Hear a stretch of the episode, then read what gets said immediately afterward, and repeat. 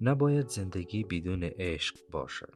نپرس که منظورت عشق و خدا هست یا عشق و انسان.